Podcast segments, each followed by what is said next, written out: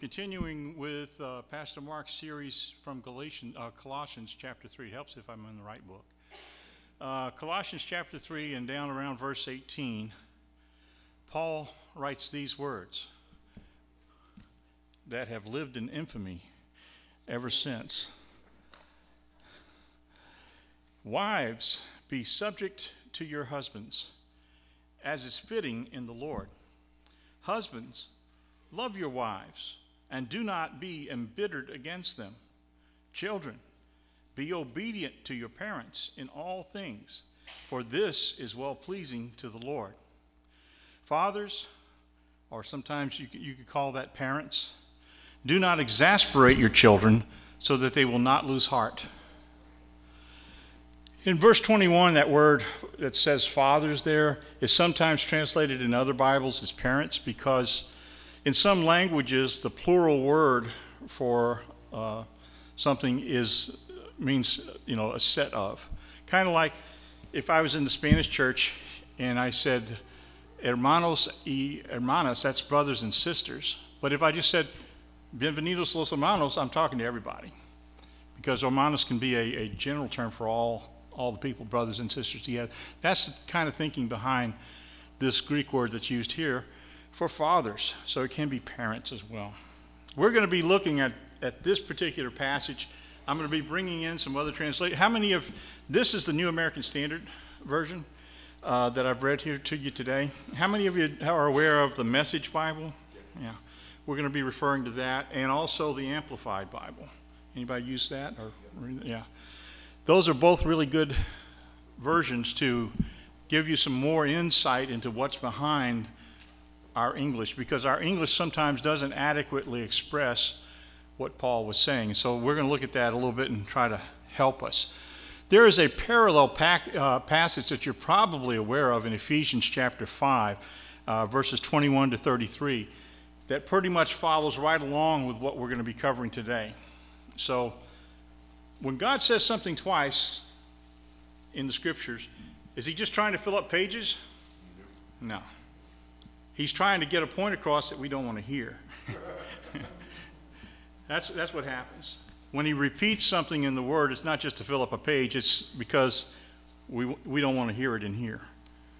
So that's why this, this passage is almost repeated verbatim in Ephesians chapter 5.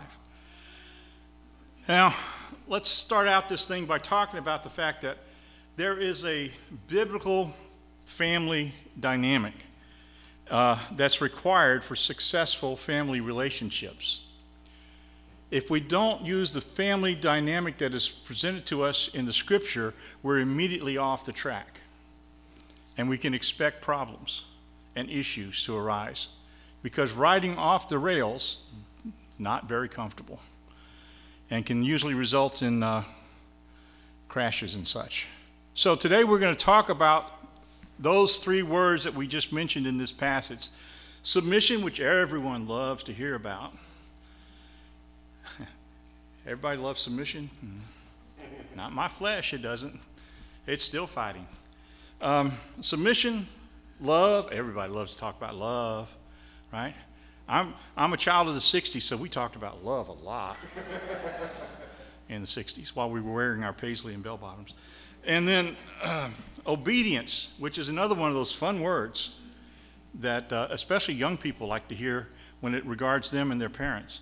Um, so we're going to look at that submission, love, and obedience, and how that is the biblical dynamic that leads to a happy family a successful family in God's eyes. And that's where the real success is valued, isn't it? It's not how we think of ourselves, it's what God thinks of us. Um, there's a lot of opinions floating around today about this and that and the other thing, but let me tell you, God's opinion is the only one that matters. And His is written down in black and white and has been retained for us over thousands of years so that we wouldn't have the excuse of, well, you know, I don't remember that because it's not around anymore. It is, it's still around. So, Pastor Mark talked last week from verse 16 about the fact that Paul wrote, Let the word of Christ richly dwell within you. And he talked about a little bit about the fact that that richly dwells means make a home in. Make a home in. And so from that point on, really, Paul is talking about the home. God being at home in us, and us being at home with Him, and letting that dynamic be the overarching principle for our families, for our homes. The scripture tells us very clearly, in family terms, that we are the children of God. John chapter 1 and verse 12 says this But as many as received him, to them gave he the right to become children of God, even to those who believe in his name. So, those of us that are believers in Jesus Christ are children of God. We're part of his family. We've been adopted in, which I'll get to in a minute. The second one is we are the bride of Christ. Ephesians chapter 5, verses 21 to 23. I won't take the time to read that whole passage because we got a lot of ground to cover today. But if you read that passage, which is the parallel passage to this one, it talks about the church being the bride of Christ. So if we're part of the, of the body of Christ, the, the church that God established, then we are the bride of Christ. And the bridegroom is coming soon. The third part is that we are all brothers and sisters in Christ. Romans chapter 8 and verse 15 and following says, For you have not received a spirit of slavery leading to fear again. Notice that word fear, it's going to come up a lot today. Leading to fear again, but you have received a spirit of adoption as sons, by which we cry out, Abba, Father. The Spirit Himself testifies with our spirit that we are children of God. We're adopted in, grafted in. You know, up until Christ came, it was all about the Jews. When he came, through his blood, now we have the opportunity to be grafted into the family of God, to be those chosen ones that Pastor's been talking about.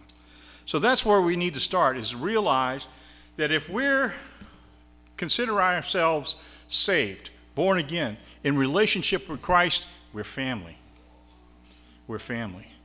So I'm not just talking about a home here where we go individually to our homes, or what uh, Jenny and Sean are going to establish on Saturday. I'm talking about uh, the home, the family that is the church as well. Because the same dynamics that apply to that home, that individual home, also apply to the greater principle of family within the church. And so, as we're talking about this today, I want you to hear the principles behind this. Don't strictly focus on the marriage relationship or the parent to child relationship. Because I know there's some single folks in here that you're kind of saying, well, how does this apply to me? It does. It does because we're part of the family of God. So let's get to the fun part. Verse 18 Wives, be subject to your husbands as is fitting in the Lord. Isn't that an interesting little phrase to add on to the end of that? Um, in the uh, Amplified Bible, it says, Wives, be subject to your husbands as is fitting to the Lord. Wives, be subject to your husbands, subordinate and adapt yourselves to them as is right and fitting and proper duty in the Lord. So, no matter how many translations you read, it's still going to come back to that same thing. You know, you could try to find the, the women only translation, maybe, that, uh, or the feminist translation that uh, will give you that out, but these don't. And then in the Message Bible, it says, Wives, understand and support your husbands by submitting to them in ways that honor the master. Do you see where the emphasis on this is? It's not as much submitting to the husband thing and we're going to talk about what submission is and isn't. But it's more about pleasing Him. That's, the focus. If we can get our focus off of the dynamic of, oh man, I got to submit, to the focus of, I'm doing what the Lord wants me to do and what makes Him smile. That's the goal. So, we look at this and then we, we say, what does it mean, sub, subject to? It means that acknowledge your husband as the leader of the home. Hmm. Did I, did I hear some rebellion just rising up? oh, well. We'll get there. then he says, as is fitting to the Lord, the actions that are due someone, due to the Lord. Fitting to the Lord means it's due him. This is what he expects of us is, is behavior that agrees with what his word tells us. Now, do you believe that the scripture is inspired by the Holy Spirit? All of it Old Testament, New Testament, Gospels, epistles. So, this stuff that Paul is writing, he's not just off on some tangent by himself because he was, you know, some male chauvinist. He is writing as the Spirit directs him to write. And so we need to pay attention to what Paul is saying here by the inspiration of the Holy Spirit. To do that, let's look at what is submission. Let the fun begin. Submission is a voluntary yielding to the power or authority or desires of another. Key phrase for us in obedience to God. In obedience to God. So we're not submitting to one to to uh, power or authority of other people because they're better than us, because they know more than us, or anything like that. It's because this is what God wants us to do. This is what God has told us to do. So when you get to what God has commanded, there are not many options. Obey, disobey. Right? And guess what? Delayed obedience is disobedience. Yeah. So when we put it off or try to figure out ways around it and look for loopholes, we're still disobeying because we haven't yielded and obeyed yet. And that applies to anything. That's a general principle, not just family relationships. Biblical submission is yielding your rights or will to another out of respect for God or respect for the position of another. In this case, it's respecting God and the position because this is the way God has set it up. Now, the men are feeling pretty good at this point, and wait until we get to what submission is not. Submission is a voluntary yielding to the will of another. So it's not begrudgingly saying, oh, well, you know, that's what the word says, I guess I got to do it. No, it's a willing submission because we want to please God. Submission is an inner attitude of the heart. So we can't just push this thing out on the surface and not change the way we feel inside. It has to be rooted and grounded in our relationship and our love for the Lord. If it doesn't, it's going to come out as bitterness later. Okay? Does that make sense? Yes. Love it when Pastor Mark leaves me with these. now he said he said to me, he said, Hey John, since you're not going, you can do this message because you're the marriage guy, right?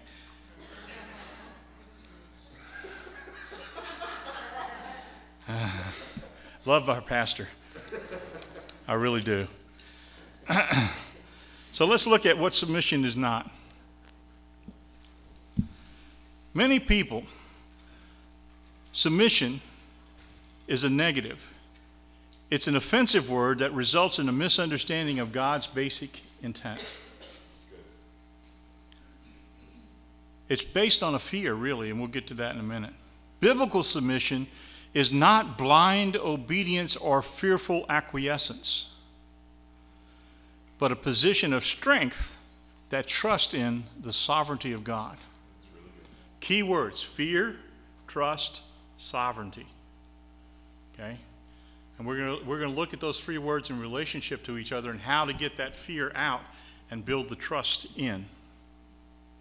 Because that helps immensely when it comes to submission. Because guess what? Men are not exempt from submission. We all submit to the authority of the Lordship of Christ. And we'll get into that a little bit too. So, the light of the world's distorted view, in light of this world, of world's distorted view, what is helpful to know is what submission is not. Submission is not bowing and cowering before someone. That's not submission. So those those of you husbands that want your wife to kiss your feet in it doesn't doesn't work that way. That's not what it's about. It's not about, about someone being subservient or second class. Equals in God's sight. Eve was taken from the rib of man so that she could be alongside of him, equals in God's sight. It's not about being inferior or self effacing. In other words, we don't have to go around with our heads bowed and our eyes not looking at the great one, you know, the husband. That's not what it's about. That's not what it, Diane has never done that. No. If she ever did, I'd know she was mental. it's not about degrading or humiliation. Love does not degrade, love does not humiliate. And when we get to this next step of love, husbands love your wives, you're going to understand that a little more. Those, those dynamics of love and uh, submission and obedience have to work as one in accord with one another for the plan to work the way God intended. Submission is not non assertive or non confrontational. To be submissive doesn't mean you don't have an opinion. Okay? To be submissive doesn't, doesn't mean that you don't get to express how you feel or what you think. It doesn't mean that he has that veto power and says, No, shut up, we're going to do it my way. Now, that's because of the next phrase husbands love your wives. It doesn't work that way. It doesn't mean being indecisive or indirect. You can be decisive and you can be direct. Okay? There's that old, that old thing, you know, of, of uh, the, uh, the love hate kind of thing where. Uh, people are non confrontational, but they kind of have this backdoor way of getting even. you know what I'm talking about? Where, where they'll smile to you in your face, but later on they'll find a way to get back.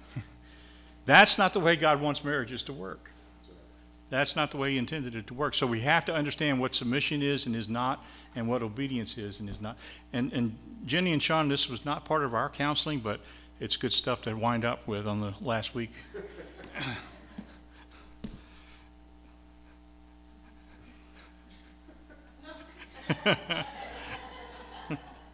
They're asking me which one is this applying to. Submission is not flattery or manipulation. It's not just, you know, blowing smoke. It's not trying to manipulate with words or actions, you know, to butter them up or, or whatever you want to call it. That's not submission. That's falsehood. That's fakery. And that will crumble. And it is not peace at any price.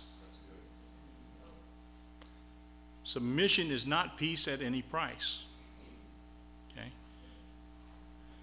It doesn't mean you have to do whatever in order to keep peace in your home because that's not really peace. It's a lie. Living a lie is not peaceful. It's not peaceful at all. And so truthfulness has to be part of that. So, what causes problems with submission? I know all of the women saying, men. No.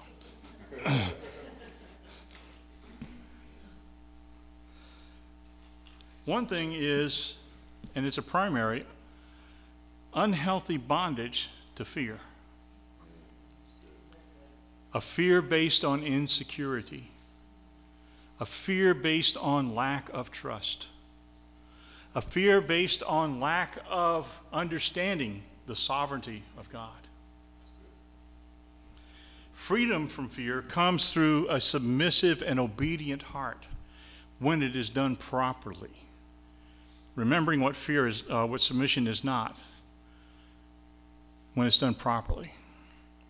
The root cause of resistance to leadership and authority, read in submission, lies in not understanding or failure to trust the sovereignty of God.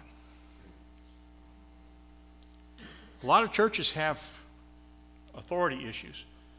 Well, guess what? Authority's been the real issue since Adam and Eve. Right? The sovereignty of God was the issue in the garden, and it hasn't diminished at all. Submission to the authority of God rest in trusting his sovereignty. trusting who God is, trusting in his character that he is a loving God. Submission is based on fear, uh, rather, submission based on fear, or that results in a violation of God's will or word, is not appropriate. So, submission doesn't involve someone telling you to do something and you submit to it and it winds up being a sin. That's, that's not submission. That's deception in the name of submission. We really, you know, we really have to establish this kind of stuff that these problems have been with us generationally. And it's time for us to wake up and understand what's really going on. The enemy knows what God has taught. And his purpose is to undermine, see Garden of Eden, what God says.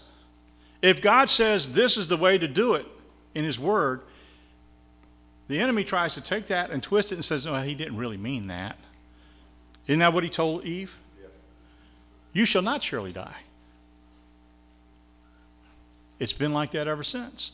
And he has entered into the marriage relationships and in our homes in the same manner, undermining what God has said and replacing it with deception.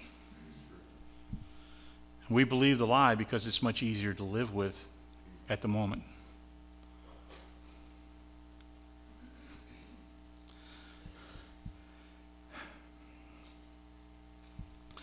This bondage of fear needs to be undone. This unhealthy understanding of the sovereignty of God needs to be re educated. To understand that while the enemy is playing games and deceiving, God has always been the same. His truth has not changed, will not change. What he said stands. What he says here in this passage of Scripture through Paul's writing stands. Regardless of cultural influence, regardless of societal pressures, regardless of social media, regardless of what everybody on Facebook is liking, God's word stands against all that. And if he didn't say it, you really should put walk tread softly there. If he did say it, stand on it. If he didn't say it, tread softly. If he did say it, stand on it. So now let's look at this dynamic where God wants to establish our personal boundaries based on the scripture so that we don't feel like we, we have to submit when we're pressured to step over into sin, but we can establish what God has said. Submission is also in that relationship with the Father, with the Son, with the Holy Spirit, and with each other. So you see this family dynamic. That's what we're looking at. This little unit that we call family is based on these larger principles of how we relate to Father, Son, Holy Spirit, and then to each other based on the previous three. You follow? So, to the Father, we have to submit to the sovereignty of God who loves us. Don't forget those last three words. Who loves us. His sovereignty is not oppressive. His sovereignty is not oppressive. His sovereignty is love. It's not a fence to be jumped over, it's a barrier to keep us from getting hurt. That's the sovereignty of God. We have to submit to the lordship of Jesus Christ, who loved us and gave himself for us. We have to acknowledge God is sovereign. We have to acknowledge that the, the Son is sovereign and that everything the Father and the Son do are for our good. That's what Paul said. All things will work together for good everything He does for us is good. Doesn't mean it ain't painful sometimes. Doesn't mean it's not going to be a struggle sometimes. Doesn't mean that our flesh won't rise up against it and rebel and try to do it our own way anyway. But God doesn't change in the midst of all that. Never has, never will. His motivation, which is another key, is love. We have to submit to the leading of the Holy Spirit who loves us. The Holy Spirit inspired those who wrote the scriptures. So submitting to the Holy Spirit means submitting to the Word. Submitting to the Holy Spirit means submitting to the Word. It doesn't mean some person coming out of the blue and say, "I've got a word for God from you for you." God told me to tell you. Mm. My past experiences that raises all kinds of red flags right away, because I'm saying, "Well, why didn't He tell me?" You, exactly. you know, I can read the Bible just like anyone else, and if God wants to say something to me, His Holy Spirit can bring that out to me as well as he can to someone else. That doesn't mean that, you know, in a, in a public setting like this, I'm sharing with you what the Holy Spirit has shared with me. As I, have told you before, all messages that I preach, the Holy Spirit preaches to me first. And then I can share them to you. Doesn't mean I got it all together, but I have a responsibility to share what he says. And then you should go back to the scriptures and validate what is being said. Not according to Trahan, but according to the Word. Okay, I'll move on. The last one, the fourth one, is we have to submit to one another who are commanded to love as he did. You see how love is connected in all three of these, or all four of these? What did Jesus say? This is how we'll be known as his disciples? By our love for one another. Now, granted, Trusting in God the Father, Jesus the Lord, and in, in the Word by the Holy Spirit is much easier and less complicated, let's say, than trusting in one another. Because we all have that human flaw, you know. We all have that human tendency to maybe bend it a little bit in our favor. That's flesh, by the way. I was born again in 1968. So figure you can figure out my birthday that way. Um, I was born again in 1968. Do I have it together? Absolutely not. Mm-mm. No, I'm trying. And God's still working on me. But it doesn't mean I'm going to be perfect in everything I do and say. Was expecting an amen from over there, but she didn't. huh? She nodded? Oh, okay. I missed the nod. I look for my cues from over there because she's, she's been my sounding board since I started preaching, you know. she tells me,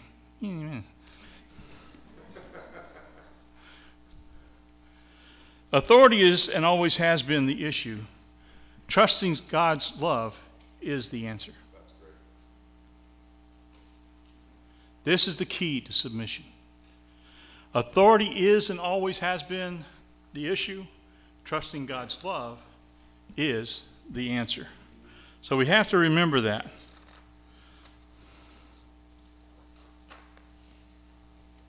The opposite of submission is resistance.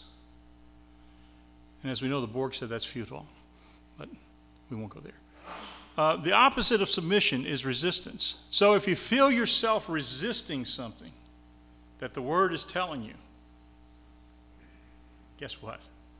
You're in resistance against God. And how successful is resisting God? Hmm. Doesn't never work out well, does it?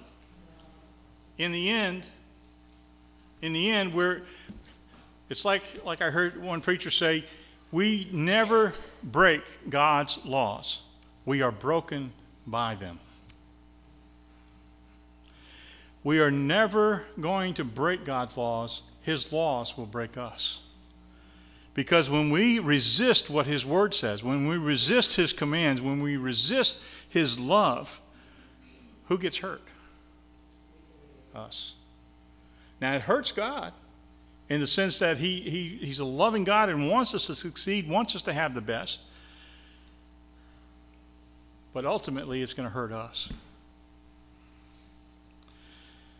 The antidote to the fear of submission is trusting His love. Say it again. The antidote to the fear of submission is trusting his love. The wife's submission is to be reciprocated by the husband's love. And that transitions us to the next verse. So, everything we've talked about here about submission, now we're going to talk about the husband's love. Because the wife's submission is to be reciprocated by the husband's love. If the husband doesn't reciprocate with love when the wife is submitting, tensions, problems, issues will arise. That's the root of it right there. Paul writes in verse 19 Husbands, love your wives, do not be embittered against them. I could do a whole message just on that little word right there. Embittered against them.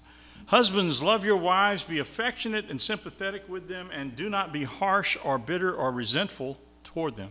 That's amplified. Finally, in the message, it says, Husbands, go all out in love for your wives and don't take advantage of them. Don't take advantage of them. Don't abuse your wife's vulnerability. Never abuse your wife's vulnerability. If you want to make God angry, abuse one he loves. Abuse one that he has trusted to you to love, as he does. That will get God's attention and not in good ways. We need to remember that. That's a, that's a key thing to take away. Don't take advantage of them means don't abuse their vulnerability. So let's talk about love. Headship, this thing about authority and stuff, headship is not dictatorship. Headship is not lordship. There's one Lord. His name is Jesus. He's the Lord. He's the one.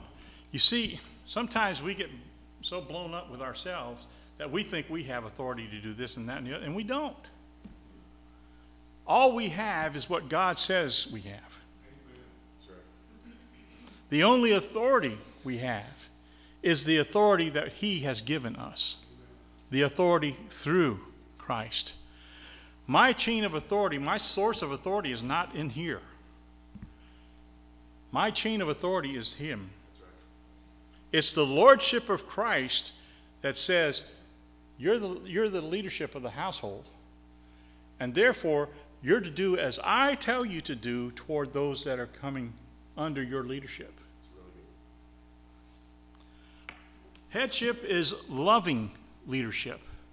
Both husband and wife must be submitted to the Lord and then to each other. You can look at Ephesians 5:21 for that. So it's all about submission. You see, the husband doesn't get away without submitting. The husband has to be submitted to the lordship of Christ in order for the wife to properly submit to him. Because technically, really, she's not submitting to me, she's submitting to the lordship of Christ, who tells her to that I'm, I'm supposed to be the leader of the home. The problem is some, some men shirk that leadership or abuse it and misuse it. And then it's no longer leadership it's abuse. It's a mutual respect thing under the lordship of Jesus Christ. So it's not, you know, well, I'm the head of the house. It's Jesus wants me to lead us. Jesus wants me to lead us. And so come alongside me and let's let's see where he wants to take us. It's not this kind of hierarchical chain of command thing where, you know, I dare you to say something to your wife like, okay, private, clean that up. After you pick yourself and your teeth up,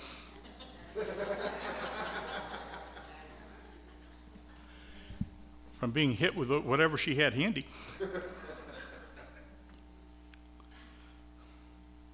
he goes on for the husbands. He says, Demonstrate for your love.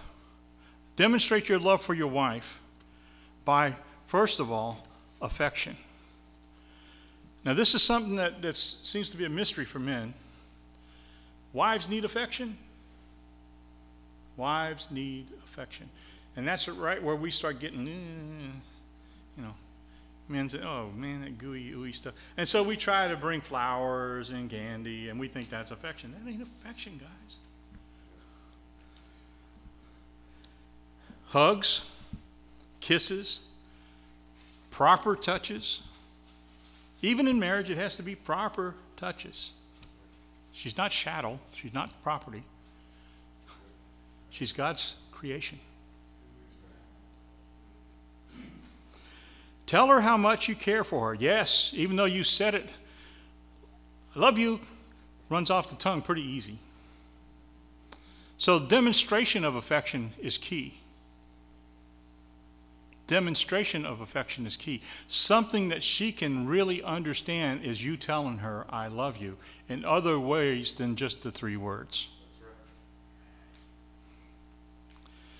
Both husband and wife must be submitted to Christ. And so give her cards, flowers, gifts, yes, but don't let that be the only thing that you give her. Give her your attention. We'll get to that in a minute.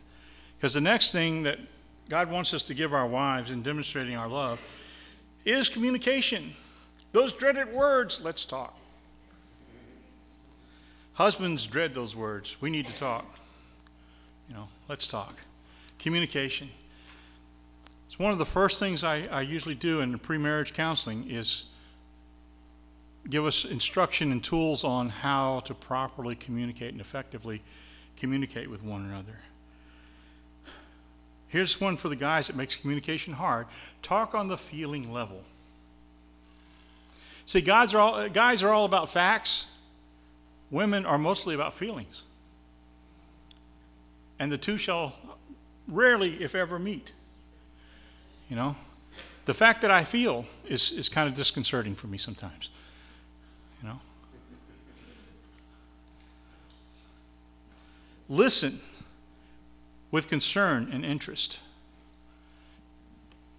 One of the, the key parts, the primary parts of effective communication is effective listening.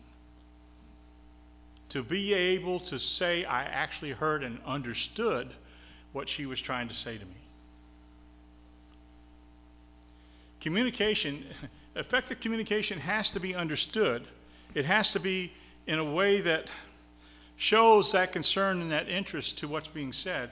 And one, one good way and, and a simple way is what's called reflective listening. Reflective listening is when you hear what she's saying to you and then you kind of parse that into your own language and say it back to her in such a way that she can tell you, yeah, you got it, or no, that's not what I meant. And then we can come at it another way and make sure that before we get out of that conversation, communication has taken place because she's heard what you said, or he, she, he's heard what she said. That makes sense? Just that one little tool will help you a lot and avoid miscommunication. Encourage and praise her positive character traits. Don't focus on the negative. I mean, there's times when you might have to, but boy, tread carefully. Put that even in an aff- affirmative voice in an affirmative way. But encourage her and praise her in a positive way. Okay? Now, when you're first married and, and maybe she hasn't done that much cooking or she gets nervous cooking for you or, you know, there are, you get nervous cooking for her and, and there's kind of that tension, you know, well, did I do this right? And uh, you, you lie to each other and say, oh, yeah, that was great. No, see, lying is not part of trust building. Reality. But you can say that, you can say things in a way that doesn't offend, that doesn't denigrate, that doesn't put down the other person. If you choose your words carefully, and that's part of our issue. See, we don't choose our words very carefully sometimes. Look at Facebook and you'll see. We say things and immediately want to edit or delete. But when we're saying that verbally to one another as a couple, you can't do that. There's no edit or delete button. What's said is said and what's heard is heard, and then you have to go back and untangle the whole mess, which gets a lot more complicated. Anybody have those complicated moments? Yeah. That's why I stay busy as a counselor sometimes. okay, we demonstrate our love for her in honesty. We commit to total truthfulness. We commit to tell the truth. Now, that can be scary sometimes. But you will find out in the long run when you tell the truth, it's a lot easier to deal with in the long run rather than having to come back months later and explain why you lied. Or explain why you tried to hide something from her or from him. That at the moment would have been insignificant if you dealt with it, but now has become something much greater. Okay, I'll move on. That's getting such great response. Um, discuss your plans and activities clearly. In other words, don't just come in and announce, hey, we're going on vacation to this place and uh, we're going for a week and these are the dates and I've got everything booked. What does that do? That's like you know, chunking a hand grenade in the middle of things, right? It kind of blows things up. Yeah. Financial security. Oh, now we're having fun. Financial security. Shoulder responsibility for the finances. Okay. In our house, Diane is a bookkeeper. She, she worked for years in bookkeeping, in accounting, in preparing taxes for other people. So, guess who does the, the taxes and the accounting and keeping the checkbook in our house? Not me. I've got an expert living with me. Why would I do that? That'd be dumb. It doesn't mean that we don't talk about things and run things past each other so that we know what, as a couple, what's going on. But I know where my limitations are. And checking numbers and balancing checkbooks is not that. You know, I did it as a department head when I was working, but it wasn't no fun. It was something I dreaded every month when I had to do it.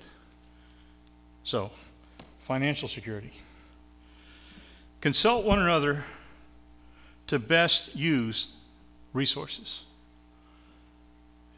It might just be that one of you could come up with a better idea than the other, or at least a, a more favorable idea. Not in the comparison of, you know, this is good and yours is bad, but in the sense of supporting one another and saying, let's get the best out of both of us. Because we do have ideas. God created us to have brains that have ideas. And sometimes hers is going to elevate, or sometimes his is going to elevate to a level that the other may not have thought of. That's why we're helpmates in the scripture. That's why we're two becoming one flesh, is because we're working together for a purpose, for a family. All right, I'll get off of it. Don't forget to prepare a budget too. See Brian back there, he'll help you. Commitment is the last of these that I'm going to talk about today. Demonstrate your love for her by commitment. Make your wife and family your highest earthly priority. Make your wife and family your highest earthly priority.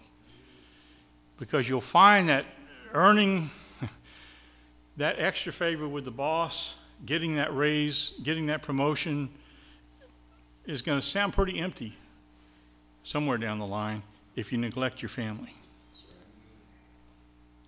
and you no longer have a relationship with your wife or kids because you have a better relationship with your boss and your money. Hmm. It's quiet again. Um, commitment, schedule, quality and quantity time alone with each other. You have to be purposeful about it. Otherwise, you know, even though we've all been given the same 24 7, unless we schedule, unless we purposely draw apart, it ain't going to happen. The enemy will ensure that something fills in. And sometimes that becomes church activities. We become so busy at, in church or involving ourselves in church that we neglect one another, and that's not pleasing to God either. there is balance. There is a possibility to work it all together and make it good. But it involves commitment.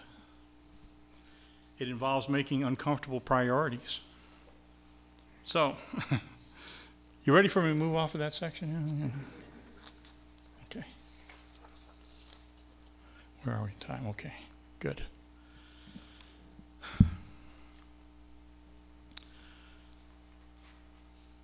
The idea that God's love flows from God to us, from us back to God, and then from that to one another has to be established. It's not me loving on my own. It's because God first loved me that I can love him. That's scripture. And then it's because his love resides in me and abides in me and has a continual flow in and through me that I can love others. Because otherwise, we're pretty selfish, aren't we? Well, maybe that's just me. I won't speak for you guys. But I find myself, I can become very self focused and self centered and navel gazing, you know, if I don't focus on the love of God and allowing His love to become the priority of my actions. God's love is what we need to be in a relationship with Him to have His love flow in us and then through us out to others. And that's what makes a congregation a family. Can I just say that that's what makes CLF what it is?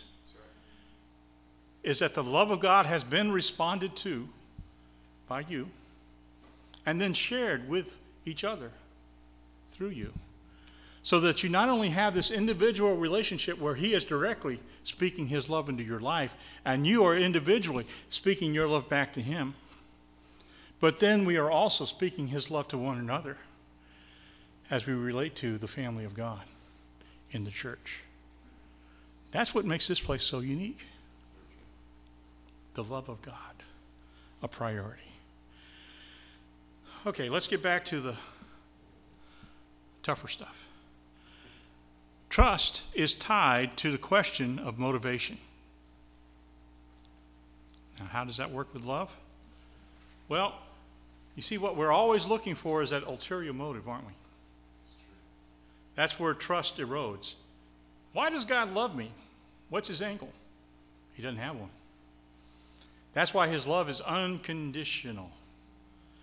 He doesn't love when or if like we do.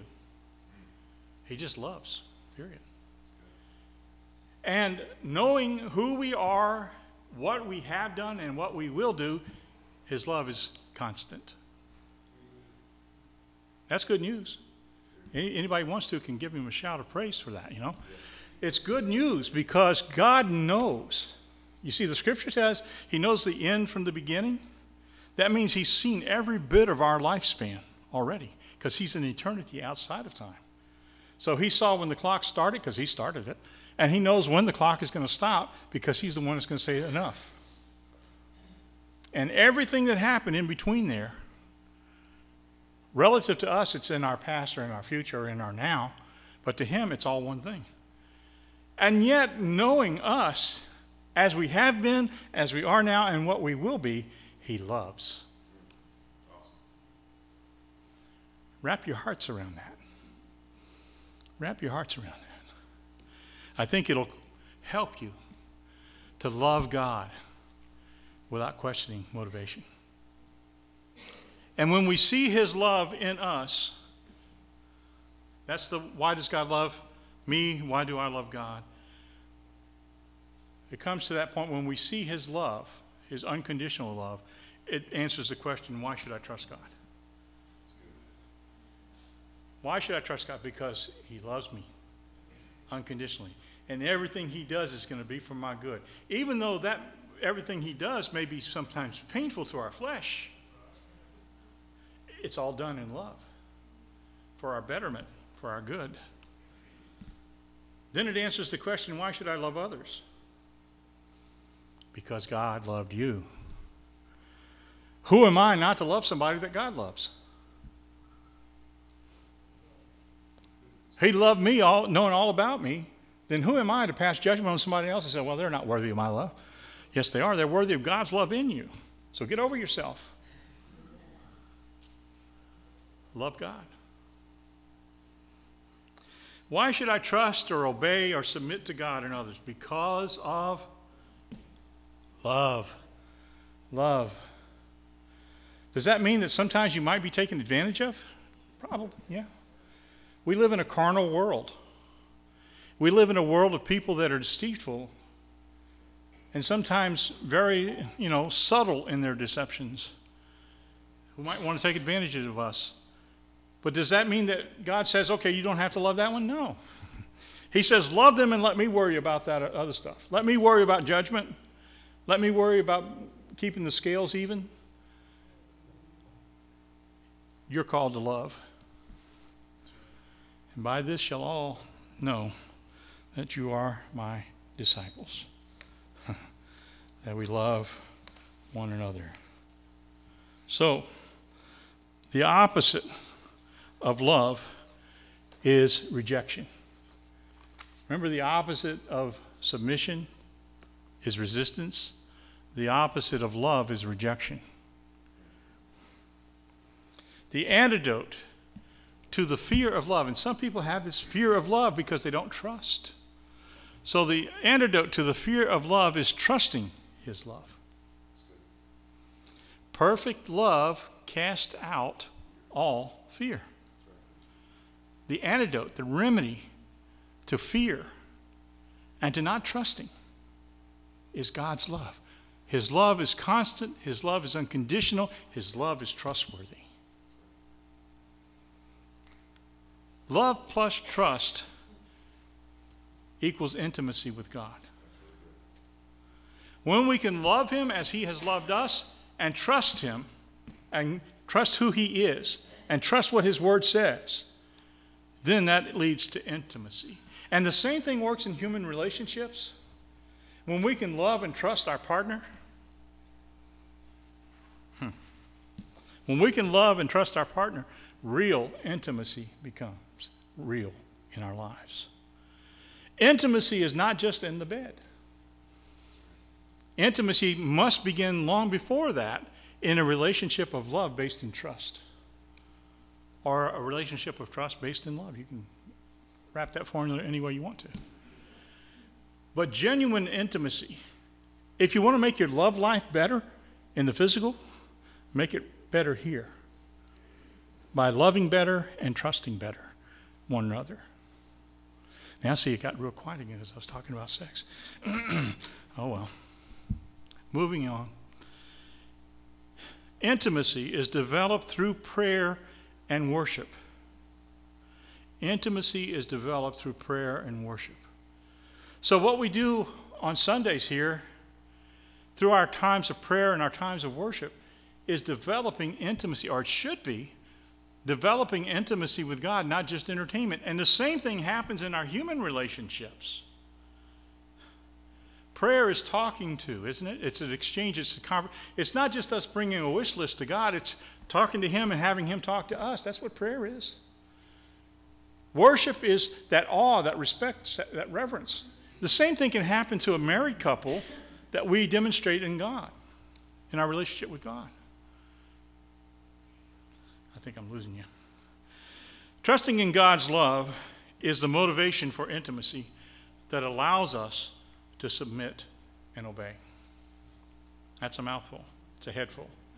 Wrap your heads around that. Trusting in God's love is the motivation for intimacy, and that intimacy is what allows us to submit and obey. You don't write down anything else, write that one down and then work on it. Because it's not something you're going to accomplish this afternoon, it's a lifelong effort. Verse 20. Children, be obedient to your parents in all things, for this is well pleasing to the Lord. Children, obey your parents in everything, for this is pleasing to the Lord, and amplified. And then, message Children, do what your parents tell you to. This delights the master to no end. So, the purpose of children obeying parents is not to prove that the parents are better or know more or have authority and, you know, that you're under my thumb. It's to please the Lord. If we make that the goal in our children's lives, discipline becomes a lot easier. All those other little things that children come up with to challenge us becomes a lot easier when we do that. We make the end purpose delighting the master. So, obedience means to comply with the commands of another. It's an outer act of conformity, submission.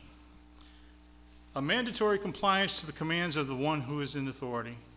Obedience is the Old Testament meaning listen to what God says in His commandments and then obey them. Again, delayed obedience is disobedience. So remember that. When we talk about the relationship of, of this obedience in relationship to the family of God, let's talk about that as we did the other. We need to obey the Father's commands. That's mostly in the Old Testament. You say, well, we don't live in the Old Testament law. No, we live under grace, which is even. Take all that that's been said in the Old Testament and carry it over. You, you don't have to do ceremonial laws because Jesus took care of all the ceremony. But there are principles and moral teachings in the Old Testament that still apply to us today. None of the Ten Commandments have expired. In spite of what many would like us to believe, it would be much more comfortable. But obedience means obeying the Father's commands. Obedience means obeying the Son's teachings. Look in the Gospels. Look at what Jesus taught us about relating to God and relating to one another, relating to those who claim to be religious, relating to those who go around wearing masks, relating to those who think that they're better than you, relating to those who are sick and weak, relating to those who are hungry and poor. Teachings of Jesus throughout the Gospels teach us how to obey by obeying what he says. And Jesus himself said, right? if you love me, keep my commandments. Love and commandments in the same verse. Ooh. How about that? They do relate to one another. Obey the Holy Spirit's leading. That means that when you open your Bible for your time of meditation, your time of Bible reading, be prepared to hear from God. Be prepared to hear from God because He's speaking.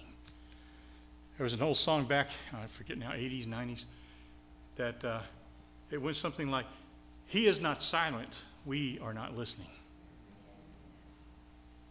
He is not silent, we are not listening. Read the word with your ears open and be prepared to hear from God and obey. And then obeying those who He places over us. Another fun topic. But I'll just leave it at that and uh, just tell you that this is what God expects us to do. This is what biblical obedience looks like. The scripture gives some people positions in the church elders, bishop, those kinds of things, deacons. And we're supposed to be able to help one another. Again, obedience is not about lording it over someone. Obedience is about helping each other. Okay? Submission. So, we need to obey those whom he places over us. I got this little quote from a book that I was reading that helped me get some of these points together. It says, From the nursery school to the nursing home, our hearts rebel against having someone telling us what to do right? Whether we're in the nursing school, if, if you ever, my, my oldest girl teaches nursery and kindergarten kids, you know, and uh, it's the battle of the wills.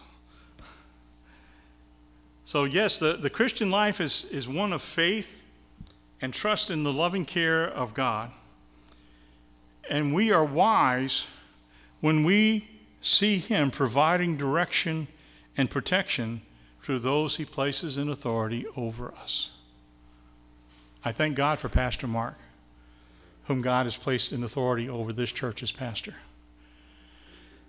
I thank God for those that are willing to serve, not because of great titles or salary, but because this is what God has called them to do. There's this scripture that says, if you want to be great in the kingdom, be the servant of all. That's obedience. That's called obedience.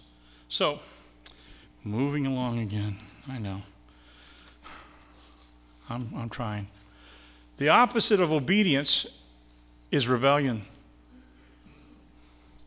So, we've talked about all these little R words, but now we come down to the real one oh, rebellion. The opposite of obedience is rebellion, and the antidote to the fear of submission and obedience is trusting His love. Comes back to that same principle, doesn't it? Have you heard the word love today at all in this message? Because who is God? God is love. And it's not this mushy gushy romantic type of love that, you know, is hot some days and cold others. It's who He is. And then good, good Father just went through my head. Uh, but it's, it's who God is. He is love. That's His nature, that's His character, that's the core of who He is. And He wants to get that instilled in us, His creation. That means the fear of submission has to go being cast out by the perfect love of the Father who says, You can trust me. We used to sing an old hymn called Trust and Obey, for there's no other way to be happy in Jesus but to trust and obey. Yeah, I dated myself. That's okay. So, quickly in verse 21, just to get this done so Pastor Mark doesn't have to deal with this one too, because it's kind of related to the family thing. Fathers, our parents, do not exasperate your children so that they lose heart. Fathers, do not provoke or irritate or fret your children. Do not be hard on them or harass them, lest they become discouraged and sullen and morose and feel inferior and frustrated. Sounds like kind of teenagers do not break their spirit. That's the Amplified. And then the message says, Parents, don't come down so hard on your children or you'll crush their spirits. See, a lot of the issues that we have with our youth is because of poor parenting. We haven't parented in the model of God in Scripture. We have parented in the model of, I am the authority, do as I say. And what does that do? It raises up that natural fallen spirit of rebellion. And back then, in Paul's day especially, fathers used to be the disciplinarians to the exclusion of, of the mothers. And fathers used to be brutal. I mean, it was like being in a work camp when you messed up. You know, they'd put you to cracking rocks or something. They, they were really brutal back then in the Roman period. Now, we've progressed a little bit since then, but you still find the occasional caveman, you know, that's there trying to implement his will over others just because he's the father, he's the dad, he's the head of the house. Not scriptural not scriptural. So, parents and children, it's all about submission and love and obeying. He says, don't provoke. That means don't exasperate. Exasperate, what, what does exasperate mean? It means kind of push to the end, doesn't it? Push to the limit. Don't exasperate your children where they feel like they don't have any other choice. Have you heard about the rates of suicide among kids nowadays? I mean, they get enough pressure and junk at school and in their social circles without parents having to add to that. Don't irritate, don't harass. Just because you can doesn't mean you should. Kids are sometimes easy targets, you know, to make us feel better about ourselves because I can put him down, make him cry just like that. Oh, big goal. Don't crush their spirits, he says. Don't discourage them. Don't frustrate them. Don't cause them to feel inferior. Instead, support them in what they do right. Correct with love what they do wrong. Right. And by the way, I'll put in uh, my free advertisement for uh, next month. We have a parenting class starting on Wednesday nights in April. Uh, it's by Chip Ingram, and I've combined two of his series uh, Effective Parenting in a Defective World, and then House and Home um, God's blueprint for biblical parenting. And we're going to take some sessions out of that and talk about how to raise positive kids in a negative world, how to discipline your child effectively according to biblical principles, and answer the question is technology helping or hurting our kids? And then we're going to talk about is there hope for single parents and blended families? There's a lot of folks I know that are part of our fellowship, part of our family. They're single parents and part of blended families, and we need to help and assist them in that struggle. So we're going to start doing that in April, and uh, we we may go on for a few weeks in that because I want to take time to, to make sure we do that right and that we get it in our hearts so that we can effectively use it in our day-to-day lives in our homes and uh, make CLF a place where good parenting takes place. So, the conclusion is this, and you say, wow, good, he's coming to the conclusion. Just remember, some preachers say, and then in conclusion, and then maybe 45 minutes later, they, they actually, no, I'm not going to do that to you. We are family. And that means that we need to submit and love and obey in accordance to the Word of God. I've quoted these already to you, but it doesn't hurt to hear them again. John 14, 15. If you love me, you will keep my commandments. A demonstration and a proof of our love for Christ is obeying. Matthew 20, 26. Whoever wishes to become great among you shall be your servant. And I think that's what makes CLF what it is, too. There's a lot of servants here that are willing to do what God asked them to do to help one another. Not in a sense of, well, I'm so much better than you and I've got it all together, so, but in the sense of, we are family. Let's help one another to grow and prosper in God. Let's pray. Father God, we thank you for your great, consistent, unconditional love. Lord, help us to bear that reality in our own hearts and minds so that it becomes a foundation of our relationship with others. Lord, you've done that here in this church to a great extent, but Lord, we have so much more room to grow. May the words that we have heard today challenge us, be brought back to our remembrance by the Holy Spirit, so that in the days ahead we can continue to apply the truth of your word to this family. We pray it in Christ's name and to his glory. Amen.